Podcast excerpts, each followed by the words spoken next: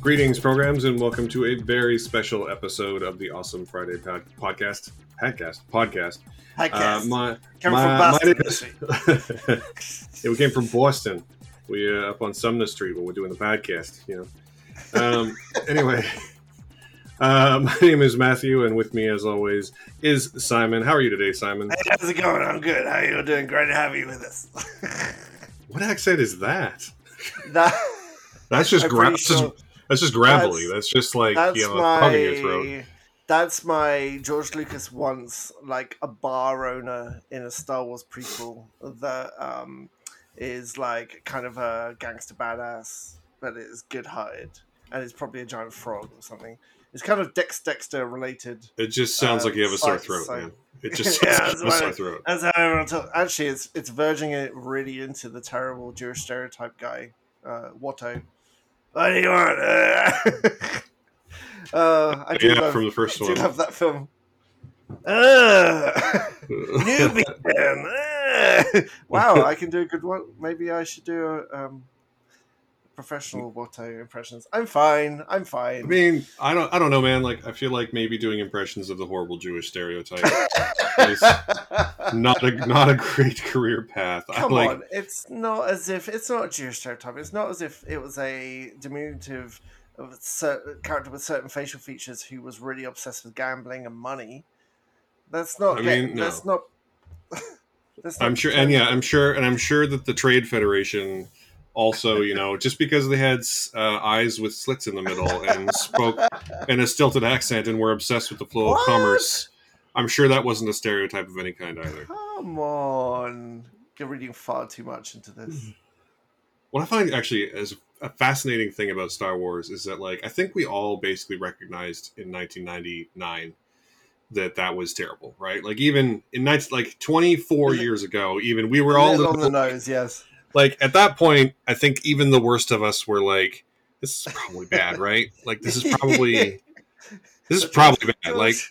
Like 24 years ago, we were not as culturally enlightened as we are today. And I'm, you know, that's why, you know, I think it's fine to engage with problematic material as long as you understand the context and the reasons why it's problematic and you're able to sort of like move past it. Look, dude, are you speaking to the person who had to put up with the Empire or having clipped British accents? The Empire that likes to go planet to planet and take everything and spread the culture aggressively. Yeah, but that's just accurate, though. So, I guess what I'm saying is that you know, we're far more culturally enlightened today than we were, but at the same time, like, even in 1999, I feel like most of us must have been like, it's probably bad, right? Like, this is probably, like, is this okay? Is this okay? Like, you know, my teacher in high school told me I shouldn't do that Asian accent anymore. Is this okay?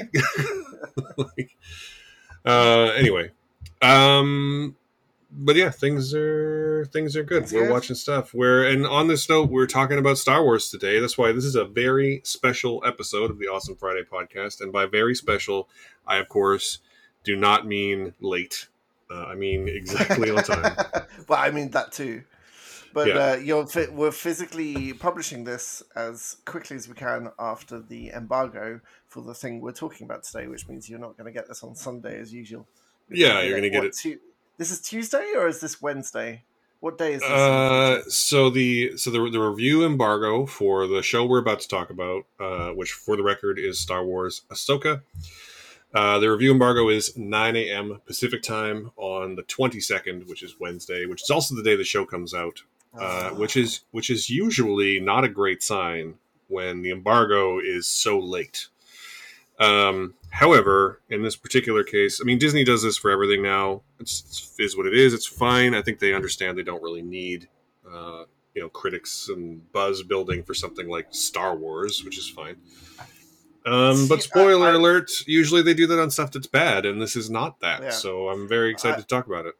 I also don't understand the split embargo dates where you have a social media reactions date of like the 17th and then a review coverage of the 23rd or whatever. And surely a review is a stated opinion about something, and a social media reaction, is it meant to be literally, I have seen Ahsoka. like without any opinion, because if you give an opinion in your social media, then that's a review. No. So I mean, this, I don't know if our listeners are interested in this, but for me, the difference is that the social media reaction is everything you can fit into a tweet, right? So, or maybe a couple of tweets. So our social media reaction is like, so I had the chance to see Ahsoka and I liked it.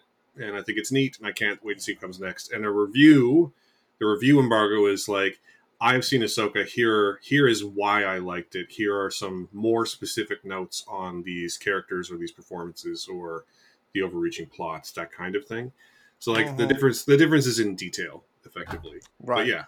So there, I think that like from a business perspective, the split embargoes make sense because it's much easier to build buzz off 1,000 people saying I've seen it and I liked it than it is off, you know, maybe people being like, here's my nuanced take on the representation of the gray Jedi in this upcoming Star Wars project that is set between, you know, like one of those things is easier to market than the other is all I'm trying to say. Yes. Interesting. So, well, today is nuance then, is it? Is that what we're meant to bring to the table? I mean, as much as is possible on the internet. And before we get started, because it is a good show, but before we get started, I'd just like to point out that, so we're talking today, this show's going to be out on the 22nd, and as of the time we're recording this, the ongoing WGA and SAG-AFTRA strikes are still happening. The AMPTP has not come back to the table for SAG-AFTRA, although there is apparently a proposal for WGA at this point, I believe, to end their strikes. And we would like to just point out that none of this is possible without the writers, without the performers, without everyone who makes these shows, who clearly loves these shows, these universes, these characters. And it is not possible to do these with AI. And it's not possible to do these without the love that these people bring to the material. And we stand in solidarity with the WGA and the SAG-AFTRA, and we hope they get a fair deal soon. But if they don't, I hope they stay on strike as long as they need to get that fair deal. Because none of the stuff that you watch would be possible without the people who make it. No matter what Disney tells you. No matter what any studio tells you. Mm-hmm. So, yeah, that's pretty much that. Anything you want to add to that, Simon? We talk about this a lot. And I think we should talk about this a lot. We've mentioned this at every podcast, and we've talked a lot in the past about the wider societal take on artistic creation these days. And I think there are multiple things coming to a head here. But I think that the advancement of AI in the creation of data that can be interpreted as a script has really exacerbated all these things that have been happening for years and years, even when I was in the industry like 12, 14 years ago when I was doing it professionally, this was coming to a head. And I think the line has been drawn now. And the most upsetting thing to me is that they just don't seem to want to try and find a solution. They just want to sit it out and let people lose their houses, let people go hungry. I've got two very close friends in Vancouver, or the area, Greater Vancouver, who are currently on major damage control because their spouses work in the Canadian industry. Now, one's an actor, one's a set designer, and the Canadian unions are not allowed to go on strike in support of SAG-AFTRA. So they're not on strike. But because Vancouver is such a huge filming industry for American film productions, nothing's coming up here. And so they're both on like absolute money lockdown until they try and sit this out. So it's affecting so many people, and it's so cynical, and it's such a horrible confirmation of what I've been feeling for a long, long time, is that these huge, huge companies that used to be fine with paying residuals and used to understand that you pay for good writing and you pay for good acting, and then you keep paying when you show something and make money from it. The creators get a slice of that. They used to just be fine until the streaming industries decided that they wanted to make more money, so to pay pay fewer or zero residuals, and now they're all openly hiring AI engineers, and as business people, that if they can remove the human element from content, capital C, content creation, then that's the perfect scenario for them, because they never have to pay another human again. And it's just a horrible confirmation of what I've been feeling for a while, and that art is dead. The society we live in does not value art as any kind of thing because it's not directly profitable. It's a business that happens to create other people's creative output, and if they can reduce the money they pay for that, then they're clearly all going. And they're not even the latest proposed contract from SAG-AFTRA, which was rejected outright, was just basic things like pay background better. I don't even want to get into the way background are treated on set. There's a reason background don't have their own like sub union, because they would never work. They would be on strike constantly because they're treated so badly and paid so badly. So SAG-AFTRA tried to put in something about background, tried to put in something about being paid for extra overtime or this, that, and the other. It's all just being flatly rejected. Just being rejected. One of the basic stuff. One of the proposals was to better monitor and penalize the studios when the performers aren't given sufficient meal breaks, and it was flatly rejected, which is just like, why? Like, it's just because all of this is, I think they think that they can just ride this wave. These big companies are just going to dip into their reserves and just ride the wave and wait for the creators to break, because they don't value creativity, because it is not money. It's not an Excel spreadsheet. And well, I think the other thing is, for me, I think the other thing is that the one thing that's majorly different today in 2023 than it was, and I'm just going to stick to the Writers Guild strike. So the last one was 2007, 2008. And there was one in the 80s, and there was the last one before that, I think, was in the 60s, like 1960.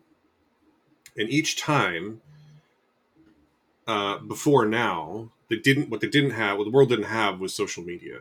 So the narrative around the strikes was whatever the studios wanted it to be, because the big media companies own the big media trades, and they're able to like basically skew every story to be like, oh yeah, your show is canceled because the writers or actors are on strike.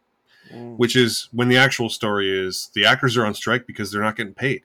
You know, like they're being abused in their workplace effectively.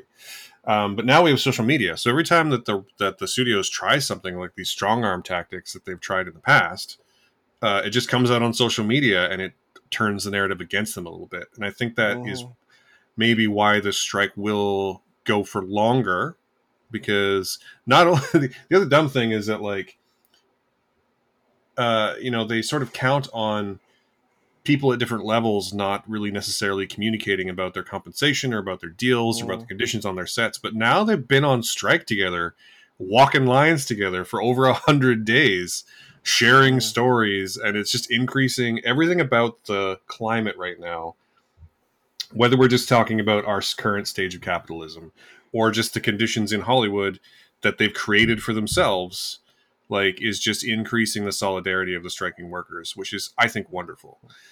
And the other thing is that I don't know what the studios are expecting here, because on the one hand, they're treating it like they hold all the cards. But when the writers went on strike in 1960, the result of that was they got health insurance and they got residuals, which they had not been getting before that point.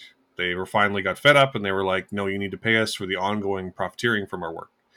And I honestly don't, off the top of my head, remember exactly what they went on strike for in 2008.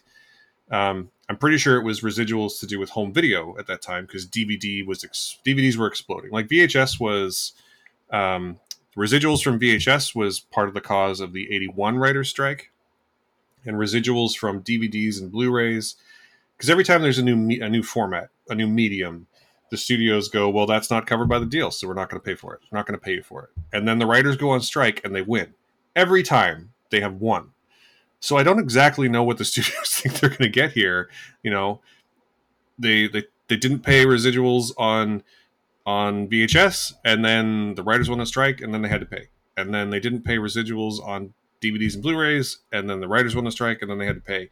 And now they aren't paying residuals on streaming, and the writers are on strike, and they're going to have to pay. Like, they're just not going to be able to create the content if they don't pay, right? So the whole thing is very frustrating.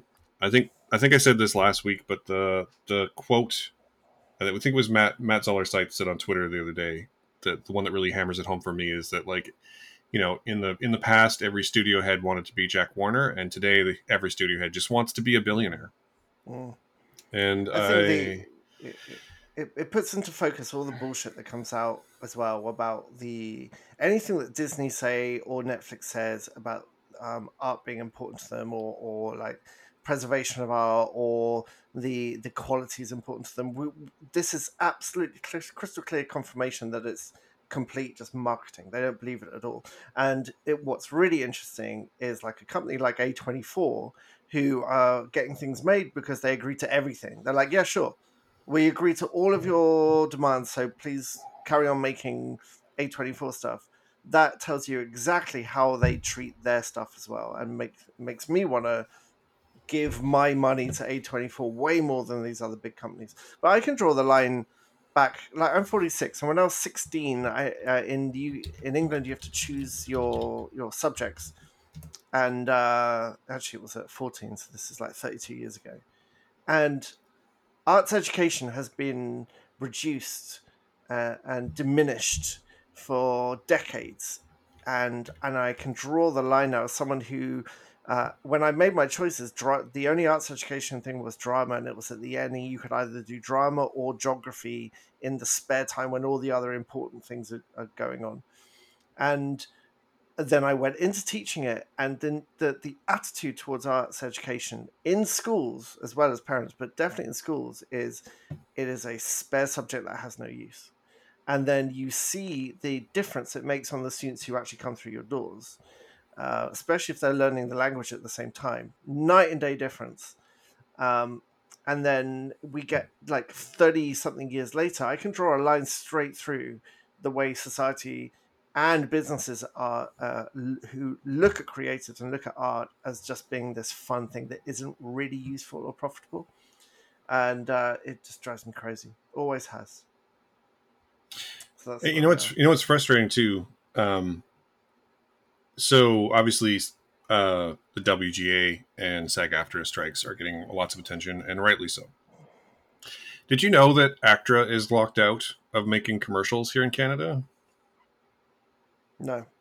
So ACTRA is the Canadian union for actors, the Alliance of Canadian Cinema, Television, and Radio Artists. And one of the big contracts, but collective bargaining agreements they have is with a group called the NCA and also the ICA. Those are the national and international commercial agreements. So the ICA represents companies that want to make advertising here in Canada. So if you see an ad that is for a Canadian product or service, and it's shot with Canadians, whatever, that all comes through a collective bargaining agreement called the ICA, the NCA.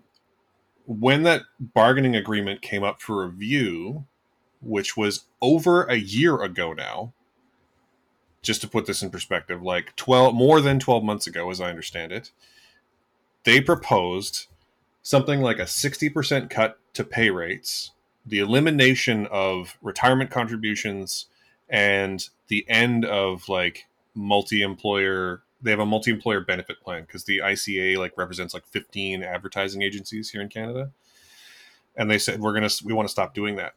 And when ACTRA said, no, we're not going to let you cut all of our pay and benefits, the ICA locked them out. They have been locked out of making ads, commercial work in Canada for over a year. Every commercial that's been filmed in Canada has been non-union.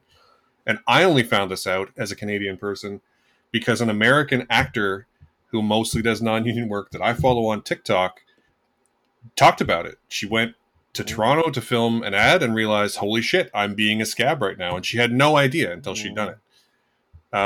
So it's happening all over.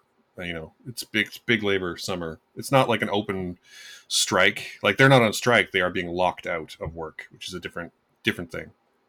But it's similarly terrible. Because, like, how are you supposed to... I mean, most actors make their work in this kind of work, right? Like, the vast majority of actors are working class, and lots of people make their bones like making ads and smaller projects, and these are the kind of things they're just not able to work on right now, and it's very, very, very frustrating. Because the studios, and in this case the advertising agencies, don't want to pay. Yeah, it's and they're just actively employing scabs to do it. It's very frustrating. Anyway, should we move on? Otherwise, we're just going to talk about this, because as you can probably tell, we're both quite upset about this whole thing. We know a lot of people in the industry, and it's shit. I mean, if the last like several weeks or months worth of podcast episodes where we openly rant about it haven't hammered that home, I don't know what will. Anyway, yeah, we should move on. So let's move on to talking about the single thing we're talking about this week, which is the first two episodes of Star Wars Ahsoka, made by the evil Empire. I mean, Disney. And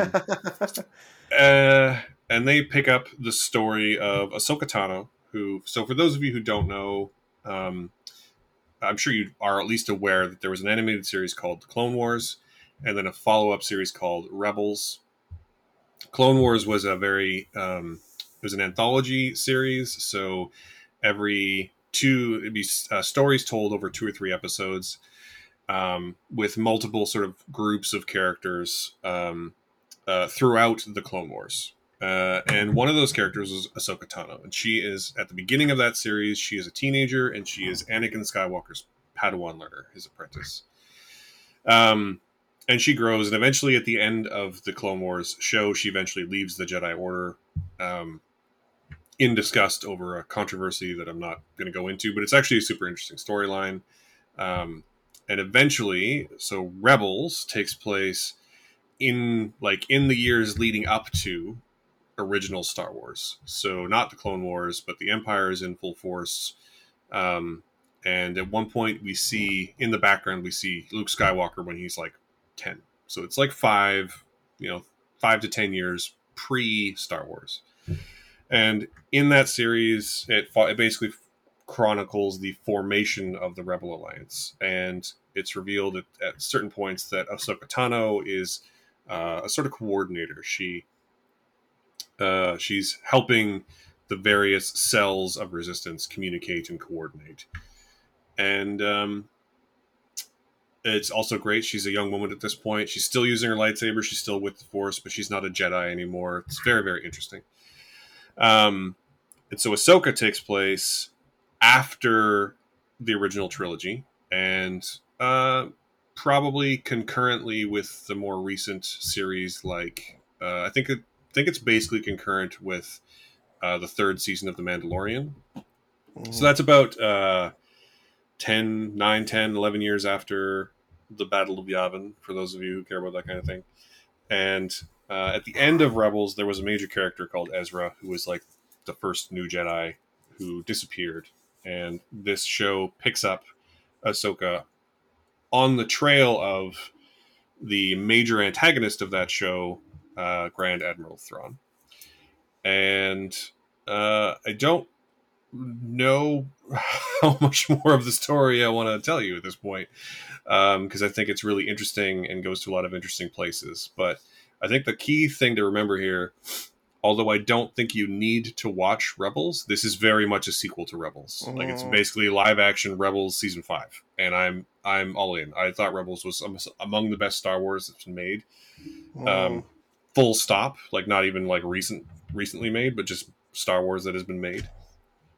And this being a live-action sequel to that, I think is great.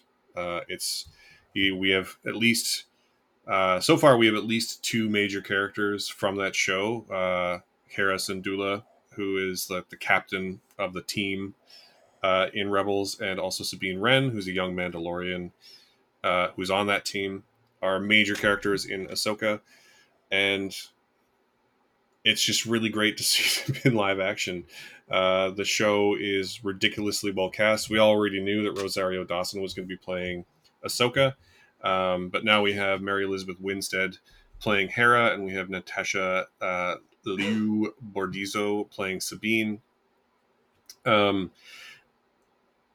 they're pretty, I would say, universally great. Like, as someone who is very invested in Rebels, I was very worried that these new performers would not be able to, like, take over the characters in a way that I might find satisfying. But let me just assuage that fear right now. They are both great. Mary Elizabeth Winstead in particular is great as Hera. And I don't, like, there's so much I want to say, but it's all spoilery and I don't want to say it. So at the moment, I'm just going to take a beat and reassess my thoughts while Simon tells you what he thinks of the show. So I think everything you say, I agree with. It's really interesting to me that we've talked a lot about what doesn't work with The Mandalorian. And Filoni's been a major part of The Mandalorian with Jon Favreau and Robert Rodriguez. And it's been so interesting to me because Filoni really did such a great job with Rebels. And I was quite surprised that Mandalorian didn't have the same kind of lightness and the same kind of tone. And seeing him back by himself without Filoni and Rodriguez's influence kind of makes me think that's the best place for him to be, because I went into this with very low expectations. It's fair to say that Star Wars has been letting me down more than not. Andor was an outlier. And what's interesting, and I think that Andor's influence and reaction, critical and commercial reaction, has really been a huge influence on even things like Secret Invasion, but definitely on this show as well. But what it really feels like, and you were absolutely right, is that it feels like a Rebels Part 2. And it's... I didn't think it would be able to do it, to be honest, because that jump from animated to live action has so many dangerous elements that you could get wrong, not least the casting, but just the tone, and trying to find that balance of what the populist Star Wars viewer who wants hints and cameos and answers and links, and then you've got a wider audience who just wants a good story. And I think sometimes they forget that latter part a bit. And even just the first two episodes, I'm so impressed with the tone of it and how good it looks as well. And also that it doesn't feel particularly rushed. One of my big criticisms with Star Wars shows is that the characters never really given much time for any kind of development, because there's always this rush to get them to the next situation, the next reveal, the next thing. And there were loads of moments, particularly in episode 1, but in episode 2 as well, where there are long-held moments of silence while a character kind of thinks about something. And there's one character, Sabine at one point, has to try and do a thing. And instead of her just working out how to do it instantly, it really takes its time to show us how she kind of works out the kinks in this puzzle. And the whole thing kind of feels like that. Like, it doesn't feel rushed, and it actually feels like a much more mature or reasoned approach to these characters.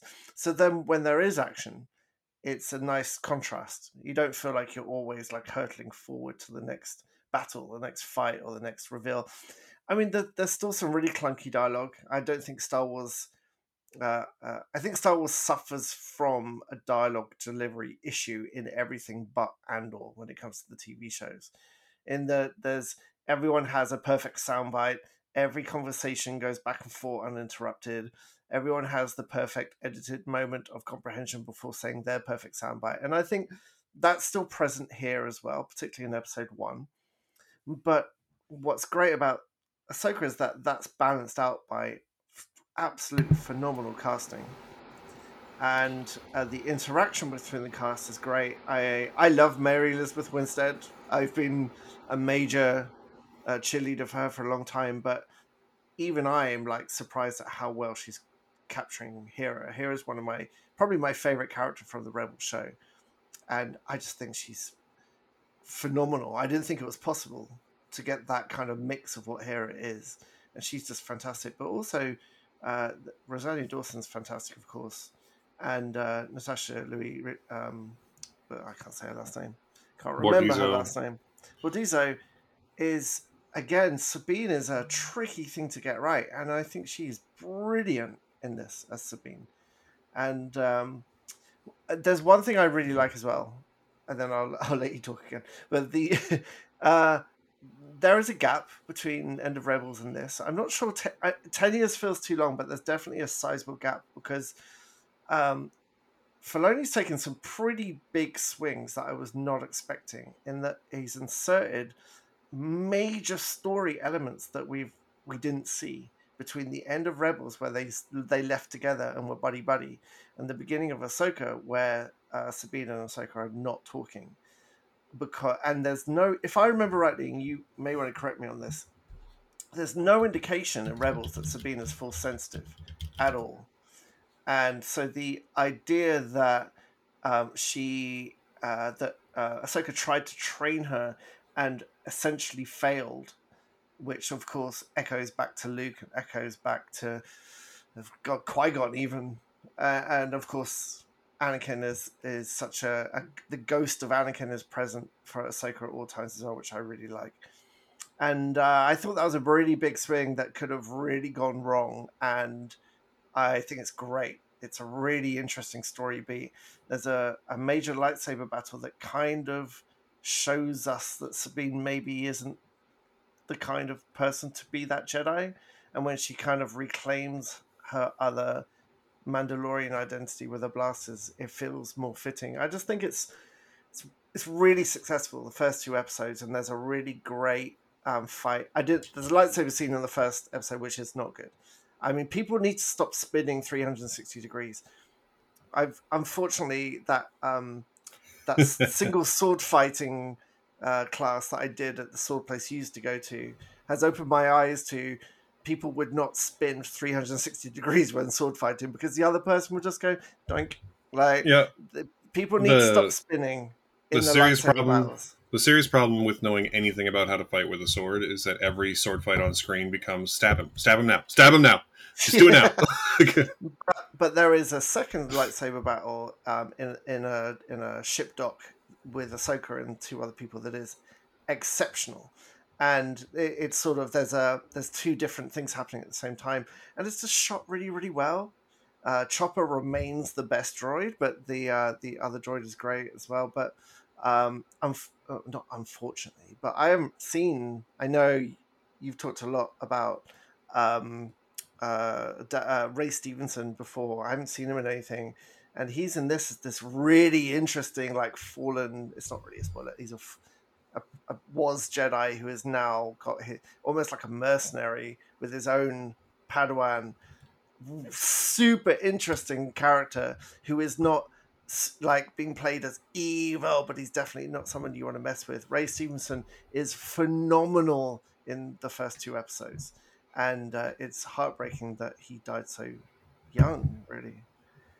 So just to eliminate the timeline just a little bit, so Star Wars Rebels takes place, so the Battle of Yavin, which is the big battle in Star Wars, which is the first movie. It's just called Star Wars. I will die on this hill.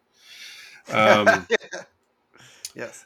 So it takes place between five years before the Battle of Yavin all the way up to just about the Battle of Yavin. Like, one of the last things that happens in Rebels is they are forced to move their base to Yavin 4. And so I think it ends about a year before the Battle of Yavin. So the end of Return of the Jedi is about 4 years later, so 4 years after Battle of Yavin, because this is the timeline that we use, the way we describe time in Star Wars. And The Mandalorian starts 5 years after that, so 9 years after Battle of Yavin. And this takes place concurrently with season 3 of The Mandalorian, so it's fairly safe to say that this is going to be 10 to 11 years after Star Wars, or about 6 years after the end of Return of the Jedi, or about 10 years since we last...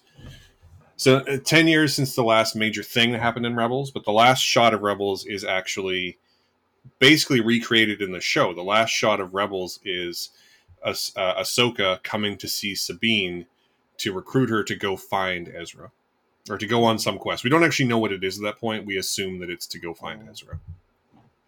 And in fact, if you go back and watch that episode, it is beat for beat, like recreated in this, with in the same place, with the same ships flying overhead, everything, which is kind of great.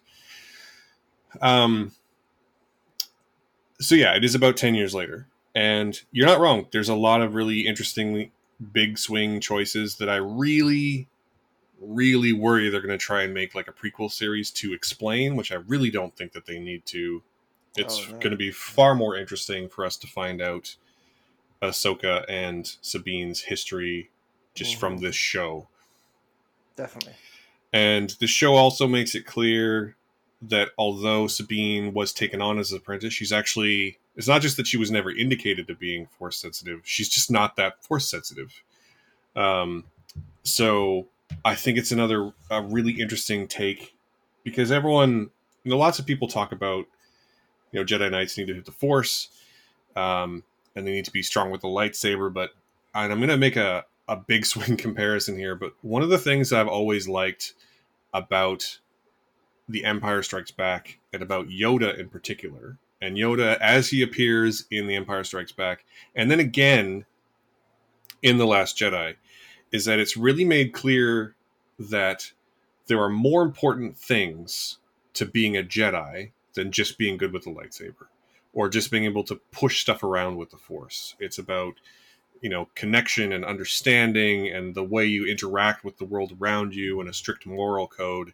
And I feel like the prequel series, one of the biggest disservices they did to the originals was having Yoda pick up a lightsaber and fight, because it sort of undermines that idea that he's an important Jedi, not because he's good with a lightsaber, but because he has a strict moral code. He's strongly connected to the Force. He understands right from wrong, and just how the world around him works, and how to interact with that world. And I feel like they chose... The show is saying that they chose Sabine not because she's good with the Force, but because of that other thing. Because of the things that are more important. She has a strict moral code. She has clearly defined ideas of what's right and what's wrong and how to achieve those things. And because she's really intuitive when it comes to like puzzles and mysteries and things that need to be worked out and solved. And I find that super interesting, and I hope they don't give her some moment of revelation that makes her a strong lightsaber fighter, because you're not wrong. That first lightsaber fight in the first episode is really weak, but I like that it's weak because it's between a Padawan we've never seen before and another Padawan who hasn't been training for years, who was never that good at it to begin with. And I think that excuses it a little bit. And I think that, like, in that way, it's thematically very on point, even if it is a bit like telegraphed. I think it's telegraphed on purpose this time, or it feels like it could be, at least.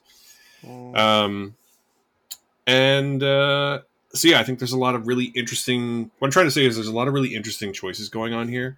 And I think that this show's great strength is that it is inheriting almost everything it is from Rebels and a little bit from Clone Wars, which... Because it's not concerned with being Star Wars, if that makes sense. Like, one of the biggest problems with The Mandalorian, I think from both of our point of view, is that it is constantly... I mean, if he wasn't wearing a helmet, he'd be looking at the screen and winking, just to be like... You basically feel that he's doing it anyway every time they're, like, dropping a reference. Or the fact that his rifle is the rifle from Star Wars Holiday Special. They're constantly, like, winking at the camera, being like, look at how Star Wars-y our Star Wars show is. And where Andor and this are succeeding, at least so far in this case... And where Rebels really succeeded is that they felt like a good, interesting story set that happens to be set in the Star Wars universe, you know, as opposed to being more Star Wars.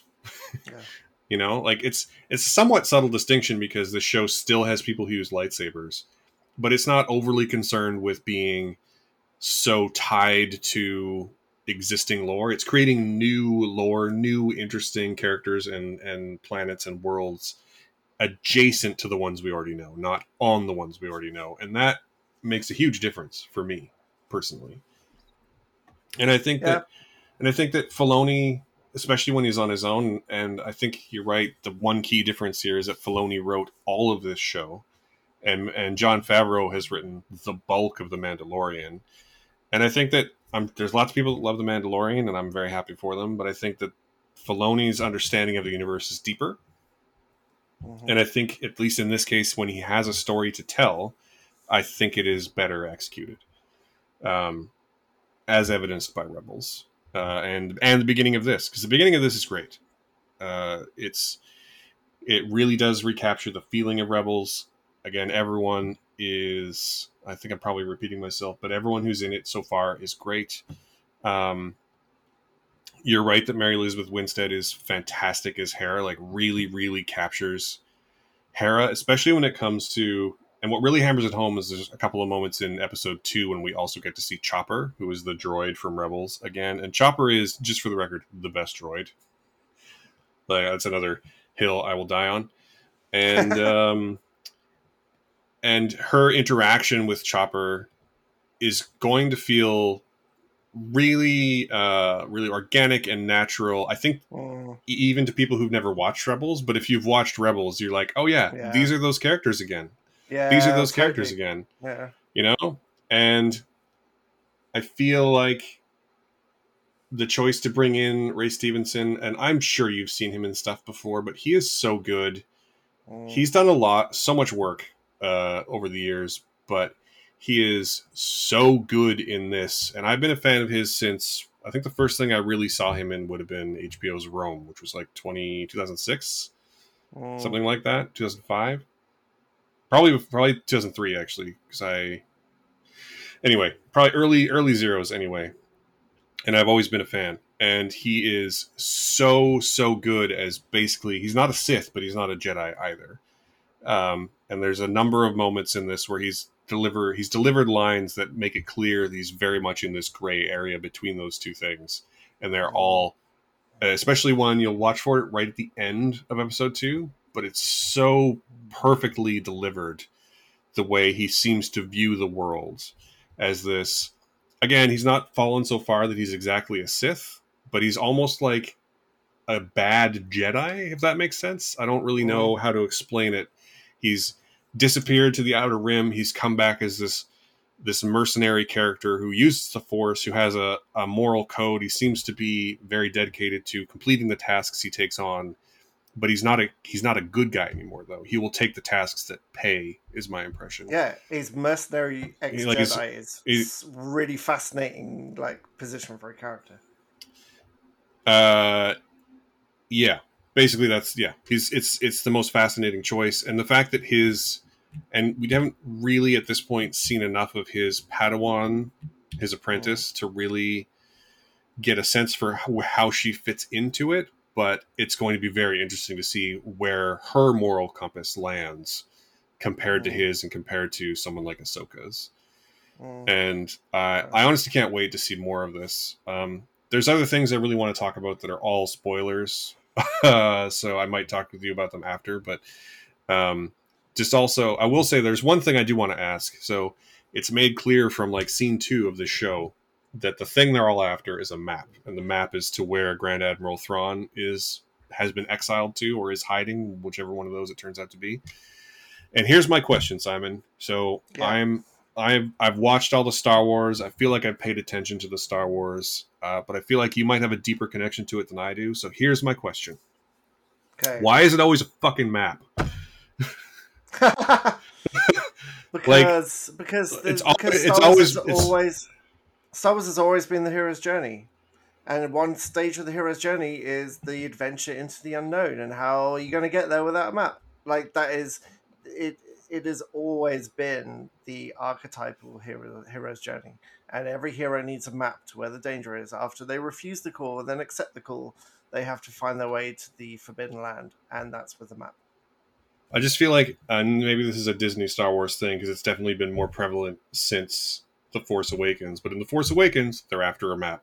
And in The Rise of Skywalker, they are after a map. And in which makes no sense. That map makes zero sense, but let's not even get into that. Let's not even talk about that. But then there's several maps they need in Clone Wars. There's, I think there's a map at some point in The Mandalorian. And there's it's just always a map. Why is it always a map? It could be anything else. Because this is a Greek story, my friend. Anyway. I will say this, at least at this point, and not to spoil it, but if you've watched the trailer, you've seen at least a glimpse of it. When they finally get the map unlocked and you get to see it, it looks incredible. Yeah. Like a lot of the production, I will say the production design of the show is legitimately incredible. And manages... It's so much cleaner than Obi-Wan does. It looks cleaner. It's also, I mean, I get the intent. They really do have to try and mimic the look of Rebels, which was always going to be cleaner than something live action. But they managed to recreate Lothal, which is like the main planet from Rebels. They managed to recreate it so perfectly. Yeah. But then also just the way the ships look and move, some of the new and interesting details in the costumes and the locations. And then, like I say, this map location at the end of episode 2 is legitimately one of the most beautiful things I've seen them do in ages. Yeah. Yeah. And on that note, as this is a Greek hero's journey, it always has been, Rebels kind of introduces a very heavy sort of mythical element in its big bad, the person that the not Siths are actually ultimately working for, is referred to as a witch, a night sister from Rebels. And it occurred to me that kind of mystical, like, there's always been the Force, but there's something about having a witch in Star Wars that just makes sense to me, that an extra kind of a different magic than the Force, like a competing magic that isn't the bad side of the Force, but something else. I really liked the Night Sisters in Rebels, so I really like how the baddie is not just... Like when Thrawn turns out, we know he's going to be like a Peter Cushing baddie, like British accented Empire bro. We know what he's going to be like when he turns up. So I really like how at this point the big bad is a witch in Star Wars. That really works for me. He actually doesn't have a British accent. Oh, doesn't he? No, he's played by Lars. I've never heard him talk. He's played by Lars Mikkelsen, Mads Mikkelsen's brother, so he has like a Northern European accent. Oh, okay, well, that counts. We'll take that. It's and I don't know if you've never watched. You must have heard him talk because Lars Mikkelsen played Thrawn in the animated show, so you've definitely heard him talk. And which animated show? Rebels. Well, my memory is not what it used to be. Yeah. I mean, Danish-British, it's the same thing. Yeah, I mean, it's definitely... yeah, anyway. We haven't seen him yet in the episodes we've seen, but Lars Mikkelsen is reprising his role. As is actually, we haven't talked about, but David Tennant is reprising his role from Clone Wars as the droid Hu Yang.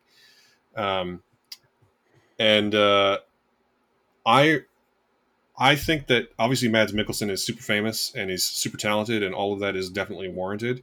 I think that Lars Mikkelsen is actually a very underrated performer and is super good at playing a bad guy. And he was so good in the voice role as Thrawn. I can't wait to see what he does in a live action performance. And I'm very excited to see that. And I think this really boils down to, maybe for both of us, but I think just going back to what I was saying about the show being... not being beholden to being more Star Wars, is that I think the great strength here is just that it is more Rebels. Like it's drawing from the lore that Filoni has created, not from the universe at large, right? It's continuing the stories that Filoni has started. So he's not trying to like work other people's stuff into his stuff. He's just working with what he's already made himself. And I really hope that Is it 6 episodes? Is it limited series? Do you know how many? It's a limited series, and it's actually 8 episodes. So right. The first 2 are on the 22nd, which is, if you're listening to this on time, it's today. And it continues through to, there's 2 episodes, and then there's 1 a week until the 3rd of October. Right. And it's the first Star Wars in a while that I've been excited to follow. Yeah, exactly. I'm actually looking forward to the other episodes. And I was not ready for that at all. So I'm really pleasantly surprised. I really hope it doesn't drop the ball now. Like, it's established itself really well with these first 2 episodes.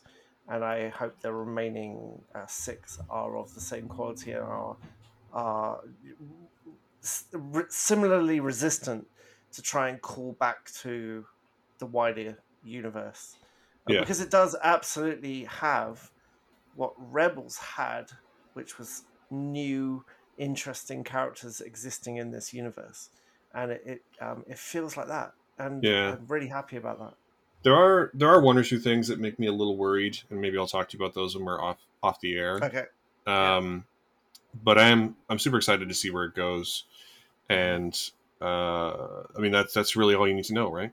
Yep. I think the first 2 episodes are super strong. I can't wait to see more. And I hope that it, as with you, I hope that it doesn't drop the ball. Mm-hmm. So, do you want to give it a star rating? Should we do that? I mean, it's hard to judge a show based on 2 episodes, but I would say the first 2 that I've seen are both very strong. And I hope that it continues. Yeah, stronger than expected by a long margin. It's just really well made. It does. The dialogue gets a bit more natural. That would be nice.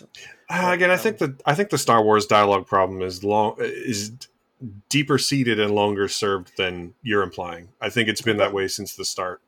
Yeah, it has. You're not wrong. But it's got worse since the original trilogy. But the Andor perfectly demonstrated how to still be meaningful and not have that delivery style and not have that. Line. The line drops. I would argue that the difference with Andor though is that although this show and Rebels are not trying to just be more Star Wars in the same way that The Mandalorian is, they are still within the same sort of adventure genre, and Andor is something totally different. And I feel like as long as we're in this same sort of general genre and tone that Ahsoka is now existing in, I think we're going to continue to get the same kind of dialogue. I see what you're saying, but that one scene where Ahsoka and Sabine meet for the first time and sit down and talk over the table, and it's slowly, the bitterness slowly comes out. That really, really needed an edit, and it needed a redirect, because they didn't sound like two people talking to each other. It was really kind of stilted, but so little things like that.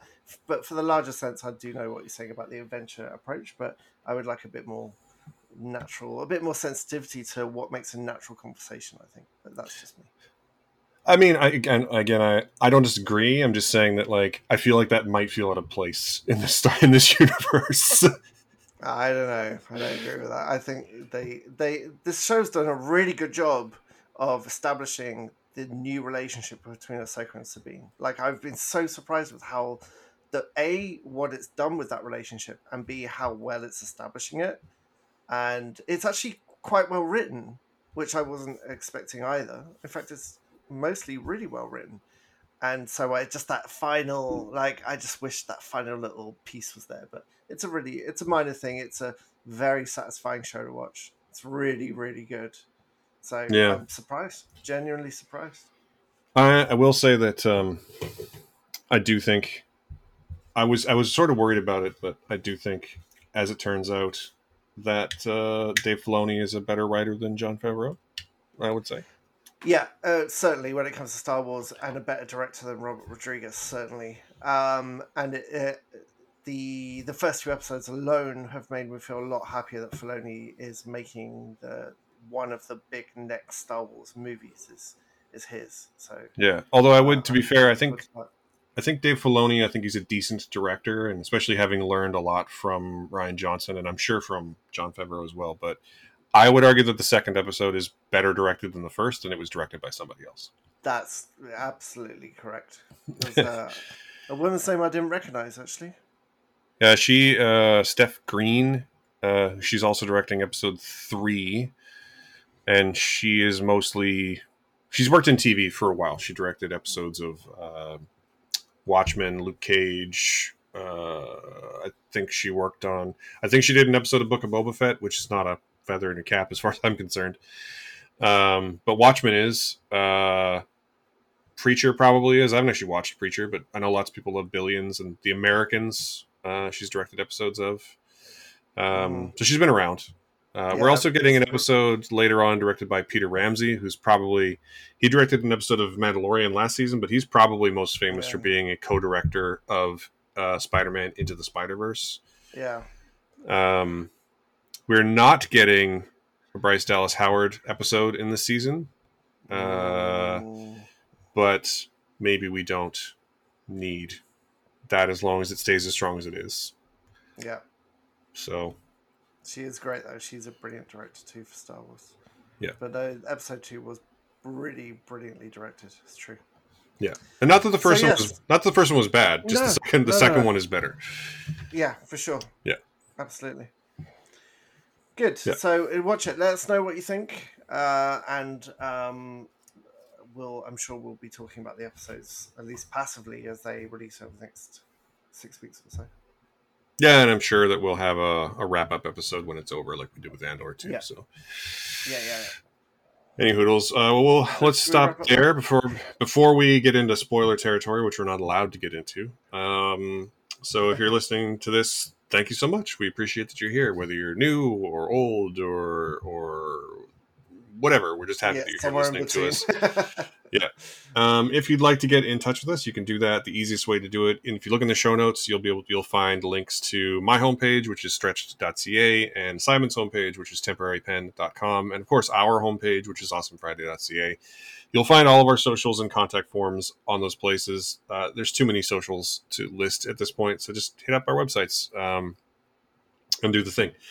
If you've liked what you heard, whatever podcasting platform you're listening on, we would greatly appreciate if you would give us a 5-star review or hit the subscribe button or both, and tell your friends. But all those things help get us into the charts and in front of more earballs, and we greatly appreciate them. And last but not least, if you would like to support us a little more directly, we do have a Patreon. Every week we do a bonus round conversation. This week's was about unintentional shared universes and movies that are better in shitty quality, if you can believe that. And I thought it was a really interesting conversation. And you can find that at patreon.com/MCSimpson. And the lowest tier to get in is only $2 Canadian a month, which is like 88 cents Canadian, 88 cents American. So, do with that information what you will. Less than the price of a cup of coffee, folks, and also less than supporting a child in Africa. So you can support 2 middle-aged men in Canada instead. With that, I think we're going to wrap up. The last thing we need to talk about is that we record this here in Vancouver on the unceded and ancestral lands of the Musqueam, Tsleil-Waututh, and the Squamish nations. One last time, thank you so much for listening and for joining us on this awesome Friday. Thanks, bye.